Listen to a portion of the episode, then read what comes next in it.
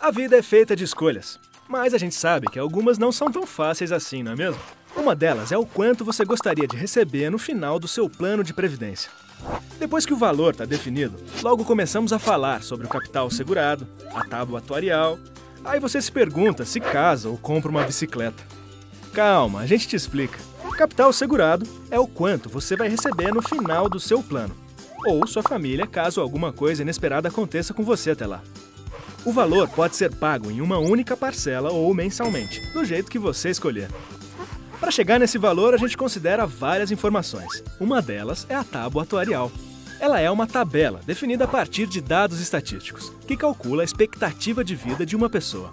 É com base nela que calculamos as projeções de renda para o seu plano de previdência.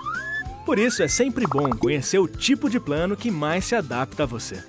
Afinal, escolher uma previdência privada é muito mais do que só escolher um plano. É garantir a realização dos seus projetos e dos projetos de quem você mais ama. Não deixe a dúvida tirar o seu sono.